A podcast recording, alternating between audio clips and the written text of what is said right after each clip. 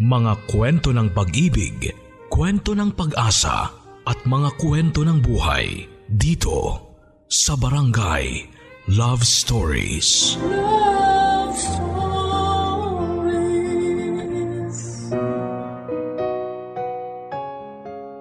Saan ka nga ba madalas may kaagaw? Saan ka ba madalas nang aagaw? Sa mundong kailangan mong hawakan ng mabuti ang nasa iyong mga kamay dahil marami ang nakaabang para hablutin ito ng walang paalam. Sa mundong ginagalawa natin, hindi natin masasabi kung mapagkakatiwalaan natin ang mga nakapaligid sa akin. Hindi tayo pwedeng basta-basta na lamang pumikit dahil alam naming anumang oras ay may isang taong kayang umagaw. Kayang umagaw ng meron ka. Kaya nga sabi ko kung importante sa iyo ang isang tao o bagay, bantayan mo at pangalagaan mo. Dahil marami sa paligid mo ang nakaabang para makuha ang meron sa iyo. Kung usapang pangaagaw din lang naman, may kwento sa akin ang letter sender na si Ray dahil minsan ay inagawan siya. Hindi ng pagkain, damit o sapatos kundi ng isang tao. Isang tao ang inagaw sa kanya. At kaya ba niyang patawarin ang taong yon o magtatanim siya ng sama ng loob hanggang umabot siya sa kanyang huling paghinga? Ikaw kapuso kapag inagawang ka ba? Kaya mo bang magpatawad at kalimutan na lang ang lahat? Alamin natin kung sino si Ray dito lamang sa mga kwento ng pag-ibig, buhay at pag-asa. Sa nangungunang Barangay Love Stories. Dear Papa Dudut, Ako nga pala si Ray, 25 years old. Gusto kong sabihin sa inyo na ang kwentong mapapakinggan ninyo ay walang happy ending. Inunahan ko na kayo dahil yun naman ang katotohanan. Sanay naman ako na hindi ako naging masaya. Alam ko naman kahit sa dulo ng buhay ko ay hindi rin ako magiging masaya. Gusto kong simulan ang aking kwento nang minsang inakala kong totoo na pwede pa akong maging masaya. Nakilala ko noon si Claire, 20 years old. Sales lady ito ng perfume section sa isang mall. Siguro ay tadhana na na makilala ko siya dahil noong mga oras na yon ay nangangailangan ako ng pabango para iregalo sa aking kaibigang ikakasal. Nagkataon na nandun si Claire at una pa lang na lumapat ang mga mata ko sa kanya papadudot gusto ko nang maniwala sa love at first sight. Hindi sobrang ganda si Claire pero kapag tumatagal ang pakikipag-usap mo sa kanya ay mabibighani ka sa kanyang maliit na mga labi at mapuputing ngipin. Sinita rin ito at mataba ang mga pisngi kahit sabihin pang balingkinita ng kanyang katawan. Mas lalo akong nagkaroon ng interes sa kanya tuwing naririnig ko ang malamyos niyang tinig na para bang hinihele ka. Kaya nga napabili tuloy ako ng pabango sa kanya kahit na hindi ko naman sigurado kung magugustuhan yon ng kaibigan ko.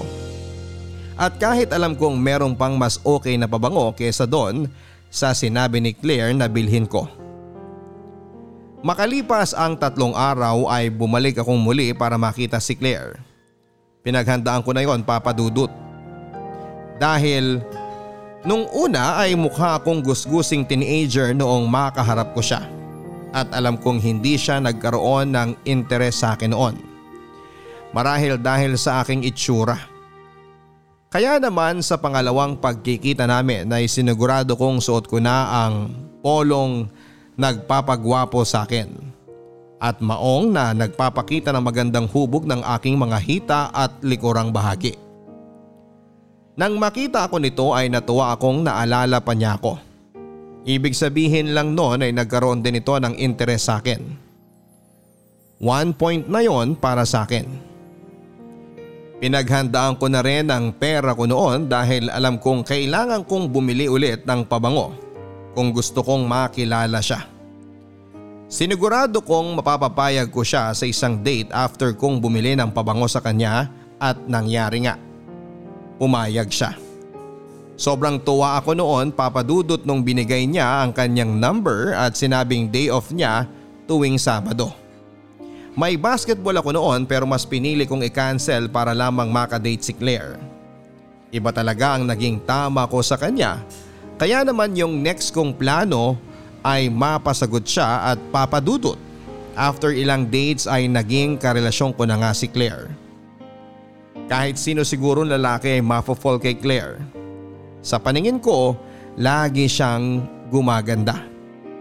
Hindi nakakasawa ang kanyang mukha lalo na ang kanyang tawa. Yung tawa niya ay para sa akin ang pinaka gusto kong tunog sa mundong ito. Sobrang nagiging corny na ako. Alam ko pero hindi ko mapigilan ang sarili ko. At tulad ng sinabi ko sa inyo, kahit sino ay pwedeng ma-fall kay Claire dahil kapag nakilala niyo siya, Maiintindihan ninyo kung bakit ganito ako at hulog na hulog sa kanya. Bukod sa kanyang itsura kasi ay maganda rin ang ugali niya. Pinaka gusto ko yung pagiging supportive niya sa mga pangarap ko sa buhay kahit na alam kong palpak lahat yon. Lagi siyang nakikinig sa akin at ito ang pinaka paborito ko sa kanya. Kahit madalas ay puro rants lang tungkol sa aking ama ang naririnig niya sa akin ay andyan pa rin siya handang makinig. Sobrang nakaka-bad trip si Papa. Kung alam mo lang. Sige, magkwento ka lang. Alam mo namang makikinig ako sa'yo, di ba? Pasensya na Claire kung ikaw na lang lagi yung napaglalabasan ko ng sama ng loob ha. Ayos lang yun, ano ka ba? Ano bang klaseng girlfriend ako kung simpleng bagay na ganito eh, hindi pa kita papakinggan? Eh kasi nakakaiya na. Sa tuwing nagkakaroon kami ng problema o away ni Papa, eh andyan ka para maging shock absorber ko. Wala yun, ano ka ba? Mahal kita, kaya makikinig ako sa'yo. Napakaswerte ko sa'yo. Yung mga kaibigan ko kasi banas na sa akin eh. Ayaw nang makinig. Sawa na sa rants ko kay Papa. Ako, hindi ako magsasawa kasi nga mahal kita. Kaya mas lalong minamahal kita eh kasi ganyan ka. O eh ano naman bang ginawa ng tatay mo ngayon? Kagabi, kinatok ako ng kinatok. Tinatanong sa akin kung saan ko raw nilagay yung mga damit ni mama. O eh ano naman ang gagawin niya sa mga damit ng mama mo? Ipapasuot niya raw dun sa babaeng kasama niya. Ano?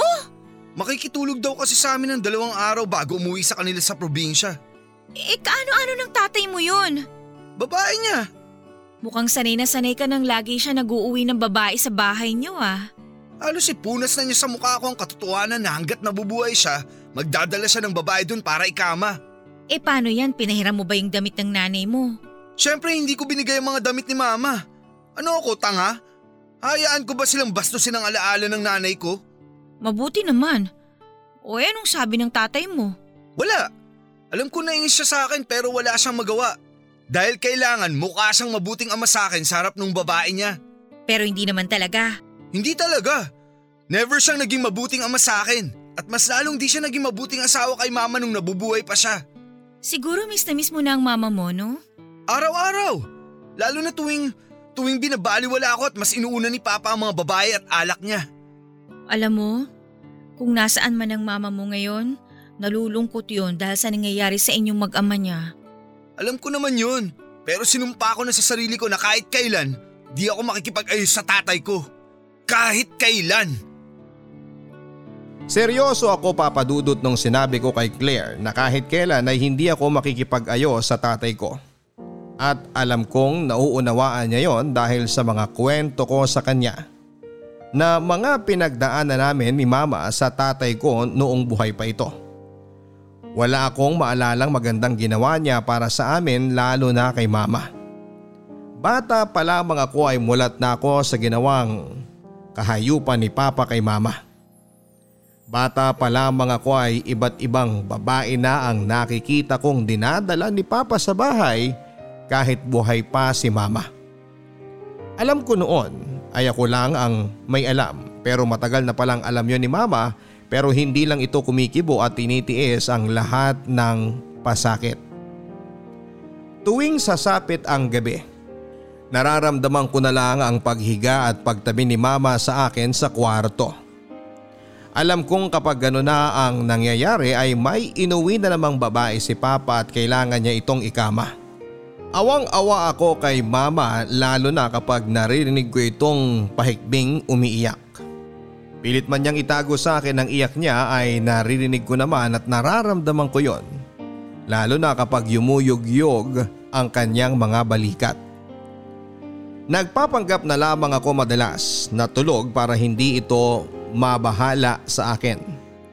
Hanggat maaari papadudot ay gusto ko siyang umiyak lang ng umiyak dahil sabi ng teacher ko noon.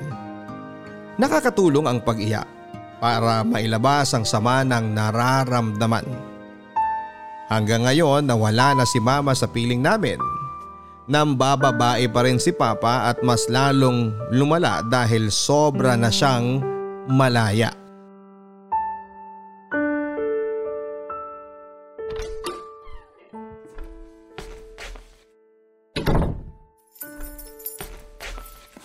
Oh, mabuti naman at dumating ka na. Ano na naman ba ang kailangan nyo, pa? Eh kumain ka na ba? Huwag na kayong magpaligoy-ligoy dyan. Alam ko namang di ka talaga interesadong malaman kung may laman ng sikmura ako o wala. Eh kung ganun pala edi buksan mo na ang kwarto mo. Ano na naman ang balak nyong gawin sa kwarto ko? May papatulugin kayong babae nyo? Di ba pwedeng sa kwarto nyo na lang? At hayaan nyong ako na lang po ang makinabang sa kwarto ko? Ano bang problema mo at ganyan mo ipagdamot ang kwarto mo sa akin ha? Napakaganda ba ng kwarto mo? Eh nung minsan may pinatulog akong babae doon, nagreklamo dahil amoy amag ang kwarto mo. Maglinis ka nga ron! Eh di wag niyong patulugin yung babae niyo doon para di makaamoy ng amag. Kawawa naman ang baga niya. Doon na lang sa kwarto niyo.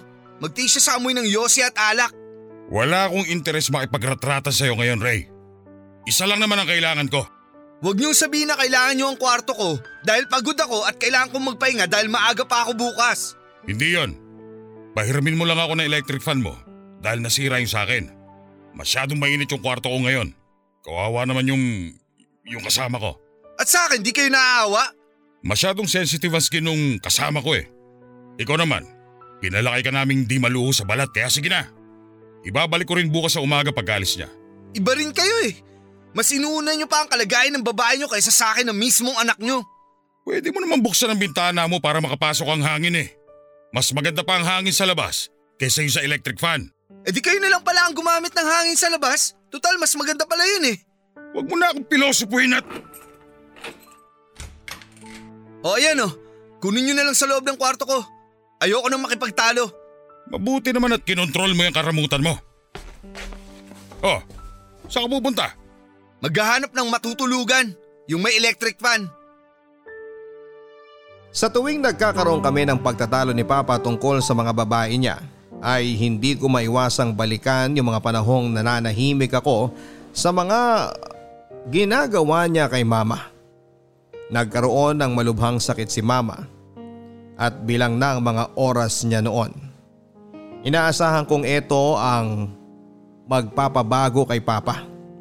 Kahit na hindi na sana siya matauhan at maisip na mali ang ginagawa niya sa amin ni Mama. Pero hindi eh. Tuloy-tuloy pa rin siya sa pambababae kahit alam niyang ganon ang kalagayan ni Mama. Magkasama na kami ni Mama sa kwarto at ako na mismo nag-aalaga sa kanya dahil hindi yon magawa ni Papa. Panay ang iyak ko noon at si Mama ang nagpapatahan sa akin. Ayaw niyang marinig na umiiyak ako at panay ang sabi nito na kapag nawala na siya, alagaan at bantayan ko raw ang aking ama. Eh bakit ko gagawin yon? Ni minsan ay hindi niya yung ginawa sa amin ni mama. Hindi na lamang ako umiime kapag sinasabi yon ni mama dahil ayokong pasamain ang kanyang loob na pwedeng maging dahilan para lumubha ang kanyang karamdaman. Panay ang dasal ko noon na sana ay magkaroon ng himala at muling sumigla si mama. Ayokong kunin siya ng Diyos dahil hindi ko alam kung paano mabubuhay sa piling ng aking ama. Pero hindi ito dininig. Marahil papadudot ay mas magiging mabuti ang buhay ni mama sa langit kesa sa bahay namin at talo pa ang impyerno dahil sa mga ginagawa ni papa. Namatay si mama nang hindi man lang naranasan ang pagmamahal ni papa. Dito ako sumumpa na kahit na anong mangyari ay hindi ko patatawarin si papa. Dito rin ako sumumpa na gagawa ako ng paraan para gawing miserable din ang buhay niya tulad ng ginawa nito sa amin ni mama. Isa sa mga dahilan kung bakit kami nagkakasundo ni Claire ay dahil pareho kaming galit sa aming mga tatay. Hindi rin kasundo ni Claire ang kanyang ama at magkasama rin sila sa isang bahay habang ang ina nito ay nasa probinsya at kasama ang dalawang kapatid ni Claire. Naiwan si Claire para samahan ng kanyang amang basagulero. Yun kasi ang bilin ng kanyang ina at bukod doon, ang tinitirhan nila ngayon ay malapit sa kanyang trabaho. Kaya naman hindi niya maiwasan ang kanyang ama dahil doon. Tinitiis na lamang nito ang sitwasyon nila at hanggat maaari ay umiiwas na lamang sa away. Umuuwi ito madalas kapag alam niyang lango at tulog na dahil sa alak ang kanyang ama. Kaya nga alam kong gusto lang nitong magpalipas ng oras kapag kasama ako para pag uwi nito. Matutulog na lamang siya at hindi na poproblemahin pa ang kanyang ama. Minsan nga papadudot noong nagkasagutan sila ng kanyang ama ay nakiusap si Claire sa akin na sa akin muna siya tumira kahit ilang araw lang. Kailangan niya lang daw ng matutuluyan. Ayoko sana noon papadudot at gusto kong mag-hotel na lamang kaming dalawa pero naisip kong wala rin akong sapat na pera. Dahil maliit lang ang kinikita ko sa aking trabaho. Ayokong sa bahay siya pumunta dahil ayokong mapakilala siya sa aking ama. Hanggat maaari papadudot ay gusto kong ilayo ang mga nagiging espesyal na tao sa buhay ko sa aking ama. Hindi deserve ng tatay ko na ipakilala ko sa kanya ang mga taong nagbibigay sa akin ng saya. Pero wala na kasi akong magagawa noon lalo na noong nakita kong tuloy-tuloy ang pag-iyak ni Claire. Pumayag ako at inuwi siya sa bahay. Tinaon kong wala si Papa pero nagkamali ako. Pagkarating namin ni Claire sa bahay ay andon si Papa at nasa sala. Nagbabasa ng dyaryo habang umiinom ng beer. Nakakapanibago at wala siyang kasamang babae at isang beer lang ang tinutungga nito.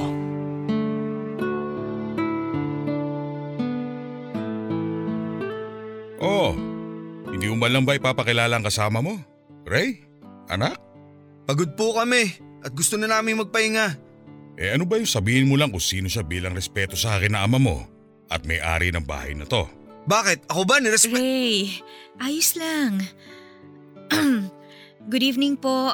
Ako nga po pala si Claire. Kaibigan mo ba tong anak ko? Girlfriend po niya ako. Ay talaga, pinatulan mo to? Oo, biro lang. Ako nga pala si Nestor. Pwede mo akong tawagin tatay Nestor kung gusto mo. Bilang karelasyon mo naman pala itong anak ko. Claire, wag mong gagawin yun. Huwag mong intindihin niyang si Ray. Ganyan lang talaga yan. Masyado yatang nai-insecure sa akin palibasa mas gwapo akong lalaki kaysa sa kanya. Napakaganda naman ang tawa mo. Kaya siguro baliw na baliw tong si Ray sa'yo no? Naku, hindi naman po. Pero salamat po sa papuri. May kamukha kang artista pero hindi ko maalala. Artista? Ako po? Parang malabo naman po yun. Naku teka, hmm, panahon ko pa yun eh, baka hindi mo na naabutan. Teka, ilang taon ka na nga ba? 20 years old po. Aba eh, hindi naman pala nalalayo ang edad mo sa akin. 30 lang ako. Ay, Tignan mo tong si Ray kapag nagbibiro ako sa edad ko, masyado sineseryoso eh. Kaya mas marami niyang guhit sa noo kaysa sa akin. mauna na po kami. Pa, Aba teka lang, kung kailan naman maganda na yung usapan eh. Masyado ka naman nangangati pumasok sa kwarto mo eh. Sa bagay, sa tagal ba namang hindi nalilinis nun, mangangati ka talaga. o ikaw Ray, magpalit ka ng kubre kama at punta ng unan ha, para hindi naman nakakahiya rito kay Claire. Tignan mo nga ang kutis niya oh. Napakaganda. Napakakinis. Hindi pwedeng dapuan ng surot o kung ano man insekto doon sa kama mo. Grabe naman po kayo. Marami naman po akong peklat sa katawan ko. Hindi naman po talaga ako makinis. Tingnan mo na, Ray. Hindi ka marunong mag-alaga ng babae. Bakit nagkakapekla tong si Claire? Ay naku, hindi naman po niya kasalanan yun. Aba kahit na. Dapat bilang karelasyon ay inaalagaan ka niya. Kung ako lang tong si Ray, sisiguraduhin kong mag-aaral ako ng karate. Uy, bakit naman po? Para karatingin ko yung mga lamok na dadapo sa balat mo.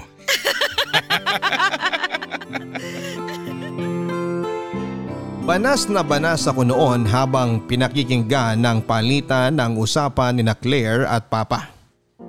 Asar na asar ako habang pinapatawa ni Papa si Claire at mas lalo akong naiinis kapag naririnig kong bumebenta ang biro niya sa GF ko. Nakakainis lalo na't ako ang ginagawang sentro ng biro ni Papa na nakakasakit ng pride ko. Pero wala akong magagawa noon lalo't parang tuwang-tuwa pa si Claire. Akala ko ba ako ang kakampi niya? Bakit parang bumaliktad? Bakit parang mas giliw na ito sa tatay ko kaysa sa akin na mismong karelasyon niya? Asa na yung sinasabi niyang galit din siya sa tatay ko dahil galit ako dito? Parang hindi ko naman yon nakita sa kanya noong nagkaharap silang dalawa at mas lalong hindi ko yon nakita noong mga sumunod na araw habang nakatira sa amin si Claire.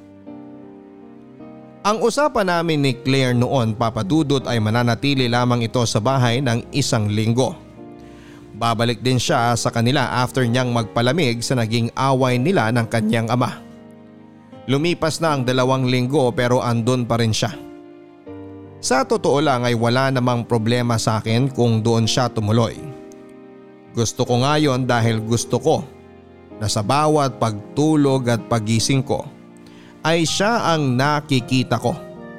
Pero sa tuwing andun siya, naiinis ako dahil mas marami pa itong oras na nakakausap ang tatay ko kesa sa akin. Tulad na lamang noong nakaraang pagka-uwi ko ay nakita kong sabay na silang kumakain ng tatay ko. May dala pa akong pagkain galing sa fast food na pagsasaluhan sana naming dalawa sa kwarto pero itong si Papa nagpakitang gilas. Naglutong bigla at tinawag si Claire para kumain. Kararating lang daw noon ni Claire at mas nauna ito ng 30 minutes sa akin dahil nga na traffic ako. At syempre naghintay sa order kong pagkain namin. Pero ano ang nadatnan ko? Magkasama silang kumakain at nagtatawanan pa. Ipinakita kong masama ang loob ko kay Claire. Hindi ko ito inimik at kumain ako mag-isa sa kwarto. Napansin naman niya yon at agad siyang nagsorry sa akin. Nahiya lang daw siyang tumanggi sa tatay ko nang alokin siya ng niluto nito kaya pumayag na siya. Sumagot ako at sinabing kahit ako naman ay hindi ko naranasang ipagluto ng tatay ko. Yun pa lang ang unang beses na nakita kong nagluto si tatay at para pa sa ibang tao. Mas lalo tuloy akong nagalit sa tatay ko dahil pinaparanas niya kay Claire ang mga bagay na hindi niya pinaranas sa akin bilang anak. Pero hindi ko inaasahan na meron pa palang mas malubhang ipaparanas na sama ng loob sa akin si Papa at si Claire. Anong ginagawa nyo? Mag-explain ako, Ray. Oo, dapat lang mga hayop kayo. Huminahon ka muna anak. Huwag mo akong tawagin anak, baboy ka! Huwag mo akong pagsalita ng ganyan. Anak lang kita, gago ka. Bakit? Wala akong karapatang pagsalitaan ka ng ganito? Matapos kong mahuli ang kaayupan yung dalawa? Please, Ray, huwag kang sumigaw. Nakakahiya sa mga kapitbahay. Ikaw, mahihiya sa kapitbahay? Sa akin mismo na boyfriend mo, di ka nahiya. Di ka na nahiya na pumatong ka sa tatay ko. Ilang beses ka nang kinaman ng tatay ko, ha? Please, Ray, mag-usap tayo. Pag-uusapan ba natin kung paano ka napaligayan ng tatay ko? Di ba ba sapat ang katawan ko, Claire? Di ba kita napapaligaya para kailangan mo sumampas sa kama ng tatay ko? Anong kulang, ha? Please, wag mo akong pagsalitaan ng ganyan. Hindi mo naiintindihan na nangyayari. Ray! Oo! Talagang di ko naiintindihan dahil ako ang boyfriend mo! Kung meron ka mga ibang papatungan, ako yon At hindi ang tatay ko! Tumigil ka na! Sobra ka na! Susungal-gali na kita dyan! Di gawin nyo! Kayo ang sobra na! Mula pagkabata ko, puro sama ng loob na ang binibigay nyo sa akin hanggang ngayon! Nagmamahalan na kami ni Claire. Nagmamahalan o nilasing mo siya para may kama mo? Huwag mo akong pag-isipan ng ganyan! Huwag pag-isipan ng ano! Claire, naririnig mo ba ang sinasabi mo? Bakit? Ano pa ba ang gusto mong isipin ko tungkol sa'yo? Matapos kong mahuli kang nakaubad at… At nakapatong sa akin. Oo, alam namin yon. At sana alam mo rin na tapos na kayo. At ikaw ang magsasabi na tapos na kami? Parte ba yun ng pagiging ama mo? Dahil ako na ang mahal niya at hindi na ikaw. Kaya tanggapin mo na lang na tapos na kayo. Hanggat di si Claire ang… Tapos na tayo, Ray. Tama si Nestor. Siya na talaga ang mahal ko. Parang nilamon ako ng lupa papadudot sa mga narinig ko. Hindi pa ba sapat na nahuli ko silang magkasiping at kinakailangan pa nilang ipamukha sa akin na tama ang ginawa nila dahil sila ang nagmamahalan. E paano naman ako? Hindi ko alam ang gagawin ko noon. Gusto kong saksakin ang tatay ko pero alam kong pinipigil ako ng konsensya ko. Gusto kong saktan si Claire pero alam kong hindi yon ang gusto ng nanay ko. Hindi ko alam at hindi ko na talaga alam.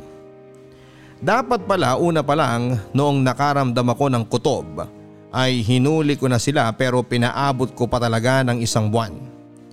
Nagtiwala pa talaga ako at sinabing baka masyado lang marumi ang utak ko at iniisip kong hindi yon magagawa ni Claire pero nagkamali ako. Hindi ko alam pero kating-kati ako noong mag half day sa trabaho at nang nagkataon na araw yon ng Sabado.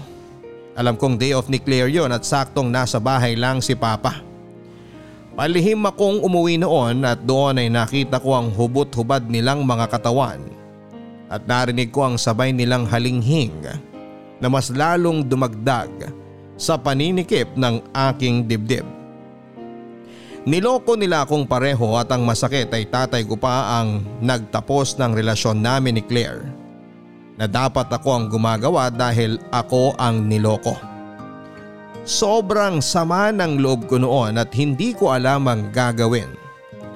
Buong araw akong nasa labas dahil ayokong umuwi ng bahay. Ayokong makita sila. Hindi ko alam kung paano sila haharapin. Naaalala ko natulog ako sa bus terminal noon at hinintay na sumikat ang araw bago umuwi. Nadatnang ko sila sa bahay at hinihintay ako. Kinausap ako ni Claire at sinabing seryoso na raw ito sa desisyon na hiwalayan ako. Mahal na raw niya ang tatay ko. Hindi ako umiimik noon at tumango na lamang. Tapos na kami ng babaeng inakala kong magbibigay sa akin ng totoong saya. Paano na ako? Paano na ulit ako? Ginawa kong miserable ang buhay ko papadudot dahil sa mga nangyari.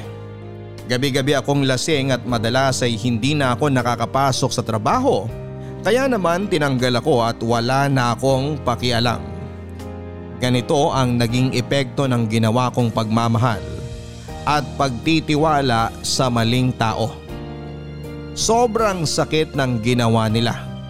Sa tatay ko pa talaga napiling pumatol ni Claire at bakit sa kanya pa. Alam niya kung ano ang problema ko sa ama ko pero bakit pinatulan pa niya? Bakit inibig pa niya? Mas lalong hindi nakatulong sa pinagdadaanan ko ang pagtira ni Claire sa bahay. Nakita ko na lang sila ni Papa na magkasamang pinapasok ang mga gamit ni Claire sa bahay. Nahihiya silang pareho na nahuli ko ang kasinungalingan nila ng ganong paraan. Hindi rin nila alam ang sasabihin sa akin. Ang kakapal ng mga mukha nila. Paano nila ito nagawa sa akin? Hirap na hirap ako noon na harapin sila. Wala akong trabaho noon kaya wala rin akong ibang pupuntahan. Alam nila yon kaya naman magkatulong sila sa bahay para kahit papaano ay mapuna ng mga pangangailangan ko tulad ng pagkain at kung ano-ano pa. Pinagluluto nila ako na makakain ko siguro eh ito ang paraan nila para humingi ng pasensya sa mga nagawa nila. Tinatanggap ko naman yon hindi dahil gusto ko kundi kailangan ko. Walang wala ako noon papadudot. Kahit pride ko ay kailangan ko nang lunukin at hayaang kunin ang mga ibinibigay nilang tulong sa akin. Tulad ng pang-araw-araw kong pagkain at iba pa. Si Claire na rin na naglalaba ng mga damit ko Hinahayaan ko siyang gawin yon bilang pambayad sa ginawa niya sa akin. Sabi ko na lang sa sarili ko na noong panahon na yon, na oras na makabawi ako at makatayo akong muli ay pinapangako kong lalayo ako sa kanilang dalawa at hindi na magpapakita pa. Asahan nilang habang buhay ko silang hindi mapapatawad kahit ito pa ang maging dahilan para mapunta ko sa impyerno.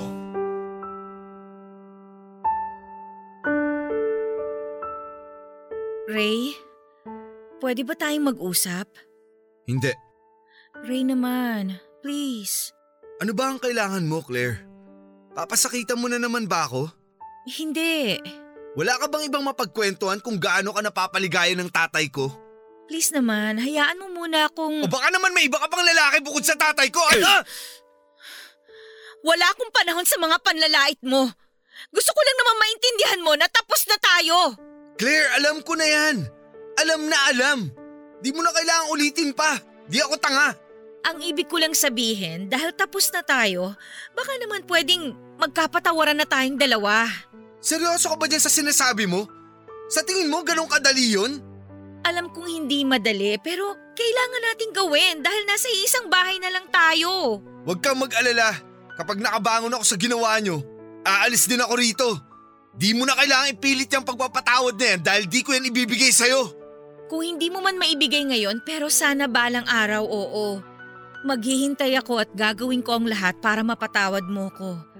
Gusto ko na balang araw maintindihan mo ko. Hindi hindi kita mapapatawad. At mas lalong di ko maiintindihan kung bakit sa dinami-rami ng lalaki sa mundo, tatay ko pa ang pinatulan mo. Sinubukan ko namang pigilan pero… Sinubukan? Kung sinubukan mo, wala sana tayo sa ganitong sitwasyon. Alam ko at mali ko yon. Natukso ako. Buti alam mo. Masyado ako naging marupok sa pag-aalaga at pag-aasikaso niya. Mga bagay na hindi ko naranasan sa tatay ko. Tatay naman pala ang hanap mo eh. Bakit di mo na lang ginawang tatay ang tatay ko? Bakit kailangan patulan mo pa siya? Yun naman talaga ang plano ko eh. Gusto ko nung una maging tatay siya pero nung tumagal, Iba na yung naramdaman ko. Napamahal na ako sa kanya at ganun din siya. at paano ka nakakasigurong mahal ka rin niya? Nakinig ka ba talaga sa mga kwento ko sa'yo dati tungkol sa kanya? Alam kong nagbago na siya at alam kong mahal niya ako. Akala mo lang yun! Hindi na kita pipiliting maniwala. Ikaw na rin ang kusang makakaalam nun dahil nasa iisang bahay kayo ng tatay mo. Nasa iisang bahay na tayo kaya kahit ayaw mo, kailangan mo kong pakisamahan at tanggapin ang sitwasyon nating tatlo. Kailangan kong tanggapin ang sitwasyon naming tatlo. Kailangang pilitin nila ako para gawin yon. Sino sila? Bakit hindi nila maintindihan na kaya ako ganito ay dahil sa ginawa nila at wala silang karapatang bigyan ako ng deadline kung kailan ako dapat makapag-move on na. Sinaktan nila ako. Ano ba ang inaasahan nilang reaksyon ko? Pero papadudot, naisip ko na bakit nga ba hindi ko ibigay sa kanila ang gusto nila. Bakit ba hindi ko ipakita sa kanila na ayos na ako at ipamukha sa kanila na hindi sila ang magiging dahilan para masira ako. Ayokong ipakita sa kanila na talunan ako sa sitwasyon naming tatlo. Hindi pwedeng habang masaya sila ay miserable ako. Hindi ko ibibigay sa kanila ang satisfaction na makita nila akong pasira ang buhay habang sila ay nagsisimulang bumuo ng buhay nilang magkasama at masaya. Kaya naman naisip ko ang isang plano. Pinaramdam ko sa kanilang dalawa na ayos na ako. Kahit alam kong hindi sila parehong kumbinsido dahil madalas pa rin matatala sa mga salitang ginagamit ko sa kanila sa tuwing magkakasalo kaming kumakain. Hindi lang sila lumalaban pa at hinahayaan akong magsalita. Nasa huli ay pagsisisihan ko dahil lang plano ko ay ipakita sa kanila o magpanggap sa harapan nila na ayos na ako para lang isalba ang natitira kong pride. Gabi-gabi akong nag-uuwi ng babae doon. Ginagawa ko ang hilig na ginagawa ni Papa noong bata pa ako. At noong hindi pa sila ni Claire. Ipinapakita at tinataong kung andon silang pareho kapag nag-uuwi ako ng babae. Kung paano ako harapin ni Papa noong nagdadala siya ng babae noon, ganon din ang ginagawa ko sa kanya. Ihiram ako ng electric fan, damit ni Claire para sa babaeng patutulugin ko doon. Makikipagpalit ako ng kwarto at kung ano-ano pa. Hindi sila lumalabang pareho. Alam kong nagpapasensya lang sila at alam nilang ginagawa ko lang yon para pasakitan sila lalo na si Claire. Isa sa mga dahilan ko kung bakit ako nag-uuwi ng babae doon ay dahil gusto kong makitang magselo si Claire.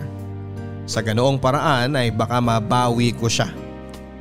Iniisip ko pa rin kasi na nagkamali lang siya sa tatay ko at ako pa rin ang mahal niya. Pero hindi yon nangyari. Kahit na ilang babae pa ang naiuwi ko, wala na talagang pakialam si Claire sa akin. Wala na.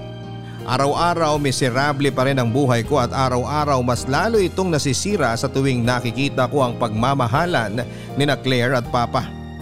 Sa unang beses sa buhay ko ay hindi ko nakitang nag-uwi pa ng ibang babae si Papa. At sa unang beses sa buhay ko ay nakita kong nagmahal na ito. Mahal niya si Claire, ramdam ko. Isang bagay na pinagdamot nito sa aking nanay noong nabubuhay pa siya. Kaya naman mas lalo akong nagalit sa aking ama. Ray anak, pwede ba tayo mag-usap? Hindi. Kibuin mo man lang sana ako anak. Nahihirapan ako sa sitwasyon natin. At ako hindi. Patawarin mo na sana ako. Kami ni Claire. Ang kapal naman ng mukha mo para hilingin sa akin yan. Alam kong hindi madali. Kailan ba naging madali ang lahat para sa akin? Bata pa lang pinaranas mo na ang hirap sa akin. Sa amin ni mama. Tapos ngayon? Ngayon gumawa ka ulit ng bagong magpapahirap sa akin? Di ka pa nga nakakabawi sa mga kasalanan mo sa amin ni mama. At eto ka ngayon. Nagdagdag ka na naman ng bago. Alam kong malalim na ang sugat na binigay ko sa inyo ng mama mo. At kung pwede lang baguhin ang lahat, babalik ako sa dati para humingi ako ng tawad sa nanay mo at… Tawad lang? Kung babalikan mo ang nakaraan, hihingi ka lang ng tawad sa nanay ko? Di mo man lang ba susubukang ayusin ang relasyon nyo at ang pamilya natin? Oras na rin siguro para malaman mo ang totoo. Ano pa ba ang totoo bukod sa pagiging gago mo at masamang tao? Sabihin mo na lahat ng gusto mong sabihin, pero sasabihin ko pa rin sa iyo ang lahat. Siguraduhin mo lang na ikakatuwa ko yung sasabihin mo dahil kung hindi… Hindi ko totoong minahal ang nanay mo. Sige, dagdagan mo pa ang galit ko sa'yo. Pinilit lang kami ipakasal ng magulang namin dahil pinikot ako ng nanay mo. Di ako naniniwala sa'yo. Walang ganyang sinabi sa akin si mama. Dahil ayaw niyong masira ang tingin mo sa kanya at naiintindihan ko yun. Sa tingin mo, bakit siya magtitiis sa piling ko kung alam niyang wala man lang siya naging kasalanan? Kung makapagsalita ka, kala mo napakalinis mo ah. Alam kong may mga nagawa akong pagkakamali. Marami-rami yun. Pero sana maintindihan mo ako. Pinikot ako ng nanay mo. Minobya ako noon na mahal na mahal ko. Sinira kami ng nanay mo. Sinabi niya may nangyari sa amin kahit wala. At alam niya yon. Hinalikan ko lang siya nung nilasing niya ako nung minsan nagkainuman kami. Kasama ng mga iba naming mga kaibigan. Sinabi niya sa nobya ko na may nangyari sa aming dalawa. At hindi pa nakontento ang nanay mo. Kasunod nun, sinabi niya rin sa aming mga magulang. Wala akong kakampi nun, Ray. Lahat sa nanay mo naniwala dahil babae siya. Sa tingin nila, siya ang nadihado. Pero sa totoo lang, ako ang naging biktima. Di ako naniniwala sa'yo. Ikaw na napakademonyo mong tao. Ginagago mo ba ako? Kahit tanungin mo pa sa mga lolo't lola mo ang lahat. Sila ang nakakaalam ng totoo. Dahil matapos ang sapilit ang kasal namin, Inamin niya ang totoo sa mga magulang naming dalawa. Kahit sa dati kong nobya. Pero huli na, kasal na kami. Galit na galit ako nun sa kanya. At pinangako kong gagawin kong miserable ang buhay niya habang magkasama kami. At yun ang ginawa ko habang nabubuhay siya. Nakalimutan ko magpatawad, Ray. At alam kong nadamay ka dahil doon. Umalis ka na sa harapan ko! Hindi kita pipiliting maniwala pero yun ang totoo. Huwag kang gumaya sa akin na nagtanim ng galit at pinasa ang galit na yun sa mga nanakit sa akin. Ayokong gumaya ka sa akin na hindi natutong magpatawad. Hayaan mo kong bumawi sa iyo anak. Ngayon ka babawi? Kung kailan mas sinira mo ang buhay ko? Mahal ko si Claire. Siya lang ang babaeng gusto kong makasama. Siya ang nagpamulat sa akin sa mga nagawa kong mali sa inyong mag-ina. Dahil sa kanya, gusto kong magbago. Nakakasama ng loob na sa ibang tao ka pa kumuha ng dahilan para magbago. Samantalang ako mismo na anak mo. Andito ako lagi pero di ka pa rin nagbago. Hindi ko mapigilang umiyak noon papadudot. Sobrang sama ng loob ko sa aking ama. Bakit hindi ako ang naging dahilan ng pagbabago niya? Bakit kailangang may pumasok pang ibang tao sa buhay namin bago siya mag-decide na magbago? Sobrang nakakasama ng loob. Imbes na mapatawad ko siya at maintindihan ang pinagmula ng masamang ugali niya ay mas lalo ako nagtanim ng galit at sama ng loob. Mas lalo kong piniling huwag magpatawad at gawing miserable ang buhay nilang dalawa habang nabubuhay ako. Habang nabubuhay silang pareho. Hindi ko alam papadudot kung kakampi ko ba ang langit sa gagawin kong pagganti kina Claire at Papa. Dahil isang araw ay nahuli ko si Claire at may kausap. Nanay pala niya ang kausap niya noon. Akala ni Claire ay umalis na ako. Wala rin ang tatay ko noon dahil namamalengke ito. Iba talaga ang pinagbago nito mula nang naging sila ni Claire kaya mas lalo akong nainis. Pero natuwa ng mga oras na yon dahil may mga gamit na akong bala laban sa kanilang dalawa. Magagawa ko na ang plano kong maghiganti dahil sa naging usapan ni na Claire at ng kanyang ina. Nalaman kong panay pala ang hingi ni Claire sa tatay ko mula sa pensyon nito at ibang pinapasok sa maliliit na negosyo at ang nakikinabang ang ina nito at ang dalawang anak niya sa probinsya na noong una ay sinabi niyang mga kapatid niya. Narinig ko din na ginagamit niya lang ang tatay ko para may pangsustento sa kanila at lahat yon ay nakarecord sa aking cellphone at lahat yon ay handa kong iparinig sa aking tatay oras na makauwi na ito. Akala mo walang tao no? Ray? Grabe ka makipag-usap sa nanay mo. Nandito ako sa labas ng kwarto nyo pero rinig na rinig ko ang mga sinasabi mo.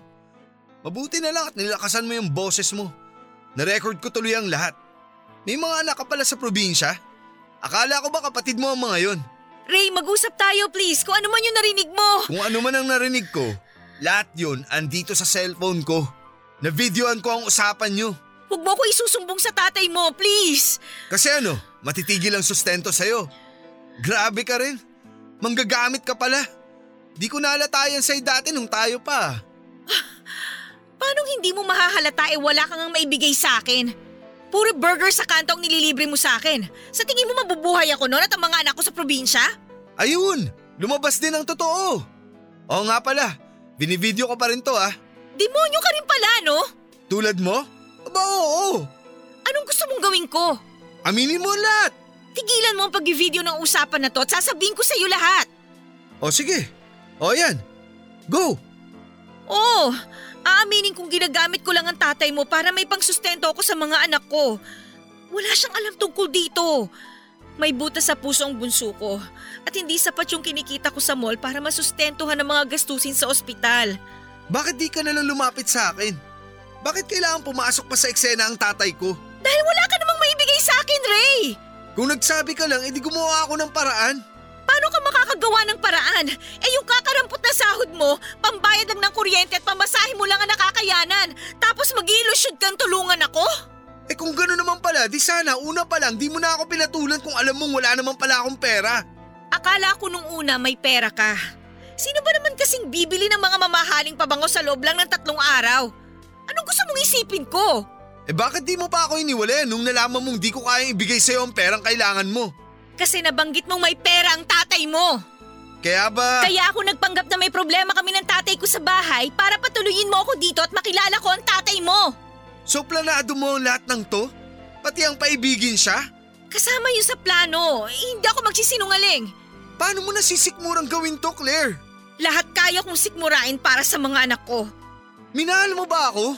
Akala ko, Ang tatay ko? sinusubukan ko. Nga pala, binivideo ko pa rin tong usapan natin. Ray! Pero pwede naman natin pag-usapan to. Madali naman akong kausap. Di naman ako pinalaking sumbungero. Ano, payag ka ba? Naipit na noon si Claire. Wala na siyang magawa. Alam niyang hawa ko na ang alas. Nakipagdila ko sa kanya na makipagsiping pa rin ito sa akin. Ilihim naming pareho na may relasyon kaming muli. Gawin niya ulit ang lahat ng ginagawa niya sa akin noon. Oo papadudot sobrang baba ng ginagawa ko pero masisisi niyo ba ako? Bukod sa gusto kong gumante ay gusto ko ulit mapa sa akin si Claire dahil papadudot kahit ganito na ang nangyari alam ko sa sarili ko na mahal ko pa rin si Claire. Malungkot ako masyadong desperado ang ginawa ko pero sa ganitong paraan lang ako mananalo. Pumayag si Claire sa lahat ng gusto ko kapalit ng hindi pagsusumbong at hayaan ko siyang hut-hutan pa rin ng tatay ko. Lahat nga ay gagawin niya para sa kanyang mga anak. Natuwa akong pumayag siya. Mula noon, kapag wala ang aking tatay ay ako ang kaulayaw ni Claire. Alam kong napipilitan lang siya at nakakaramdam din ng pandidire pero wala siyang magawa. Hawak ko lahat ng magagandang baraha at anumang oras na pumalag siya. Handa akong ilatag ang mga barahang yon para angkinin ang pagkapanalo ko. Kung sa tingin nyo, kailangan kong maawa sa sitwasyon niya dahil sa mga anak niya. Oo, nakakaramdam naman ako noon. Pero mas nangingibabaw yung mapa sa akin siyang muli at makaganti sa aking ama. May iba pa akong binabalak papadudot at lahat yon ay ibabahagi ko sa inyo habang nagpapatuloy tayo sa aking kwento. Pinalabas namin sa aking tatay na maayos na kaming dalawa ni Claire na napatawad ko na silang pareho. Tuwang-tuwa naman siya lalo na tuwing kumakain kaming sabay-sabay. Sa pabilog naming mesa. Magkaharap sina Claire at Papa habang ako ay katabi ni Claire at habang panay ang kwento ni Papa sa mga nangyari sa buong araw niya ay ang kamay ko ay panay ang pisil sa hita ni Claire. Wala itong magawa kahit gustuhin niyang magalit. Tulad ng sinabi ko sa inyo, nasa akin kasi ang magagandang baraha. Tuloy-tuloy lamang na ganon at walang kamuang-muang si Papa sa nangyayari sa amin ni Claire. Tuwing gabi naman ay tinatawag ko si Claire para magsiping kami sa aking kwarto. Hindi siya makakatanggi. Kahit alam kong labag sa kanyang kalooban ay pumapayag siya. Natutuwa akong nakikita siyang nahihirapan sa kanyang sitwasyon. Kulang pa ito sa ginawa nila sa akin, humanda pa sila sa iba kong gagawin. Inayaan ko si Claire na kumuha ng kumuha ng pera sa tatay ko. Sa ganong paraan ay nakakaganti na rin ako kay tatay dahil habang nauubusan siya ng pera, hindi niya rin namamalayan na niloloko lang pala siya ng babaeng yon. At kasama ako sa panlolokong yon. Hindi na matanggal ang ngiti ko habang unti-unti kong nakikita ang pagbagsak nilang dalawa. May dahilan pala lahat ng nangyari sa akin at ngayon ay inaani ko na ang lahat ng mga naging hirap ko noon. At kung hirap lang din ang pag-uusapan. Si Claire ay mukhang susuko na sa hirap. Isang araw ay kinausap ako nito. Hindi na raw niya kaya papadudot ang ginagawa namin. Gusto na niyang itigil na namin ang ginagawa namin dahil hindi na umano tama. Natawa na lamang ako. Siya pa talagang nakaisip na hindi tama ang nangyayari. Anong akala niya sa ginagawa niyang panghuhot-hot sa aking ama? Gawaing pangsanto? Nakakatawa talaga siya. Nakikiusap siya na magkapatawaran na kami at tumigil na raw. Tumigil na raw ako sa pagganti dahil hindi na niya maibabalik ang dati. Na kahit ituloy ko ang pamimilit sa kanya na makipagsiping sa akin ay hindi nito mababago ang katotohanan na hindi niya ako minahal at hindi niya ako kayang mahalin. At dahil doon ay mas lalo akong nag-init at nagalit. Nasa lingang pride ko, papadudot pero hindi ko yon pinakita sa kanya. Ayokong magmukhang talunan kaya naman ngumiti lamang ako. Hindi niya inaasahan ng ngiting yon kaya naman muli itong nagsalita at nakiusap. Nahaya na lang siyang subukang mahalin ng tatay ko. Nangako siya sa akin na oras na gumaling lang ang anak niya ay titigilan na niya ang kahihingi ng pera sa tatay ko at aayusin na niya ang relasyon nilang dalawa. Maawa raw ako sa anak niya. Natawa akong muli. Talaga bang mabuti siyang ina? Talagang ginagamit pa niya ang anak niya sa sitwasyon na siya naman ay may gusto. Pumayag akong itigil na namin ang ginagawa naming dalawa. Natuwa siya at hindi niya alam na may iba pala akong plano.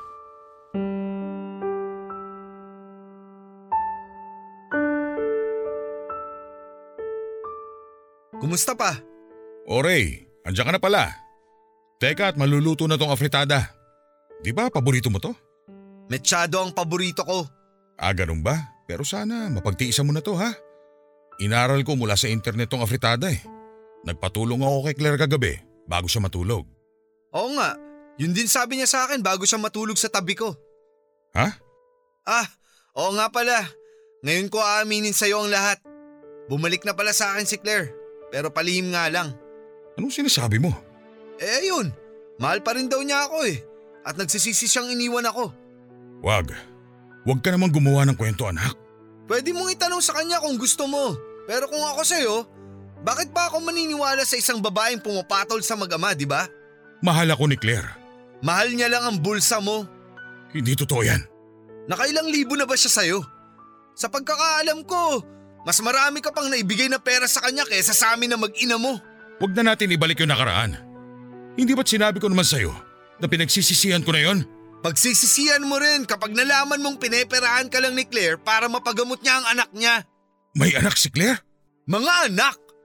May mga anak si Claire at isang ina na binubuhay niya sa probinsya. Salamat sa pensyon at negosyo mo. Ayan, malapit na silang maging malusog. Hindi. Gawa-gawa mo lang yung kwento na yan. Hindi ako naniniwala. Kung ayaw mong maniwala, pwede mo naman siyang kausapin. At kung di siya aamin, pwede ko namang ipanood sa iyo yung video na kinuha ko habang kausap niya ang nanay niya at usapan naming dalawa. Ewan ko na lang kung paniwalaan mo pa siya. Hindi ko alam kung bakit ginagawa mo to. Ginagawa ko to para maramdaman mo yung hirap na naramdaman ko noon. Akala ko ba napatawad mo na ako? Bakit kita papatawarin? May dahilan ba para patawarin kita? Nagbabago na ako. Nagbabago ka para sa babae mo at hindi para sa akin. Ang importante nagbabago ko. Sinusubukan kong ayusin ang mga pagkakamali ko. Huli na! Mali ang paraan at dahilan mo para ayusin ang mga pagkakamali mo. Sana ako yung nakita mong dahilan para magbago pero hindi! Yung babaeng yun pa ang napili mo! Mahal ko si Claire. Nestor, Ayun! Nandito na rin naman pala siya eh oh. Eh di siya na lang magsabi sa'yo ng lahat-lahat. Nakakapagod magsalita eh. Pwede bang ikaw na, Claire? Ray, anong... Anong sinabi mo kay Nestor? Lahat-lahat. May dadagdag ka pa ba? Nestor, makinig ka. Totoo ba lahat ng sinabi sa akin ni Ray? Na may mga anak ka at ginagamit mo lang ako para buhayin sila? Hindi mo ba ako mahal, Claire? Isang tango ang nakita kong ginawang pag-amin ni Claire. Sapat na yon para mapangiti ako. Habang nagsisigawan silang pareho ay pumasok na ako sa aking kwarto para kunin na ang mga hinanda kong damit. Aalis na ako. Pinaghandaan ko talaga ang araw na yon. Oras na malaman ng aking tatay ang lahat ay aalis na ako. Hanggang sa paglabas ng bahay ay naririnig ko silang nagtatalo. Galit na galit ang tatay ko at sa tingin ko ay narinig ko pang sinampal niya si Claire na mas lalong nagpasaya sa akin. Hindi na ako nagpaalam pa sa kanila. Wala akong balak na gawin yon. Tapos na ang misyon ko. Ang gawing miserable ang buhay nilang pareho. Sa ngayon ay nasa malayo na ako at pinili ko ring wag nang makipagbalita pa sa kanila. At tuluyan ng kalimutan na maging parte ng buhay ko ang dalawang yon. Hindi pa rin ako buo at alam kong matatagalan bago mawala ang galit sa puso ko. Hindi ko pa rin sila napapatawad na dalawa. at itutuloy ko ang pangako kong wag yon ibigay sa kanila. Dahil sa kanila ay nasira ang buhay ko at dahil sa kanila, nakagawa tuloy ako ng hindi maganda. Kung nasaan man sila hiling ko na sana ay katulad ko rin silang punong-puno ng galit at sakit para maintindihan nila kung bakit ko yon nagawa sa kanila. Alam kong mali ang nagawa ko papadudot pero tao lamang ako. Nasaktan ako, nahirapan at masisisi niyo ba ako? Maraming salamat sa pagbasa at pag-unawa ng aking liham. Ako ang inyong kabarangay forever, Ray. Kailan nga ba darating ang panahon na makakayanan na ng isang taong punong-puno ng sakit at galit ang magpatawad? Totoo bang oras lang ang kailangan bago maghilom ang lahat? Sa naging kalagayan po ni Ray ay may pag-asa pa kaya siyang umahon mula sa pagkakalunod niya sa sarili niyang galit. May pag-asa pa kayang makita niya na hindi sa lahat ng pagkakataon ay kailangan niyang bitbitin ang galit sa kanyang puso dahil siya lang mismo ang mabibigatan dito. Ray kung nasaan ka man ngayon gusto kong sabihin sa iyo na hindi mo deserve ang nangyari sa iyong pamilya. Lalong lalo na ang pinagdadaanan mo sa iyong ama. Kasunod nun, hindi mo din deserve ang lokohin ng isang babae. Matapos mong ibigay sa kanya lahat ng kaya at lahat ng meron sa iyo. Pero Ray, oras na para bitawan mo ang naging puot mo dahil sa huli.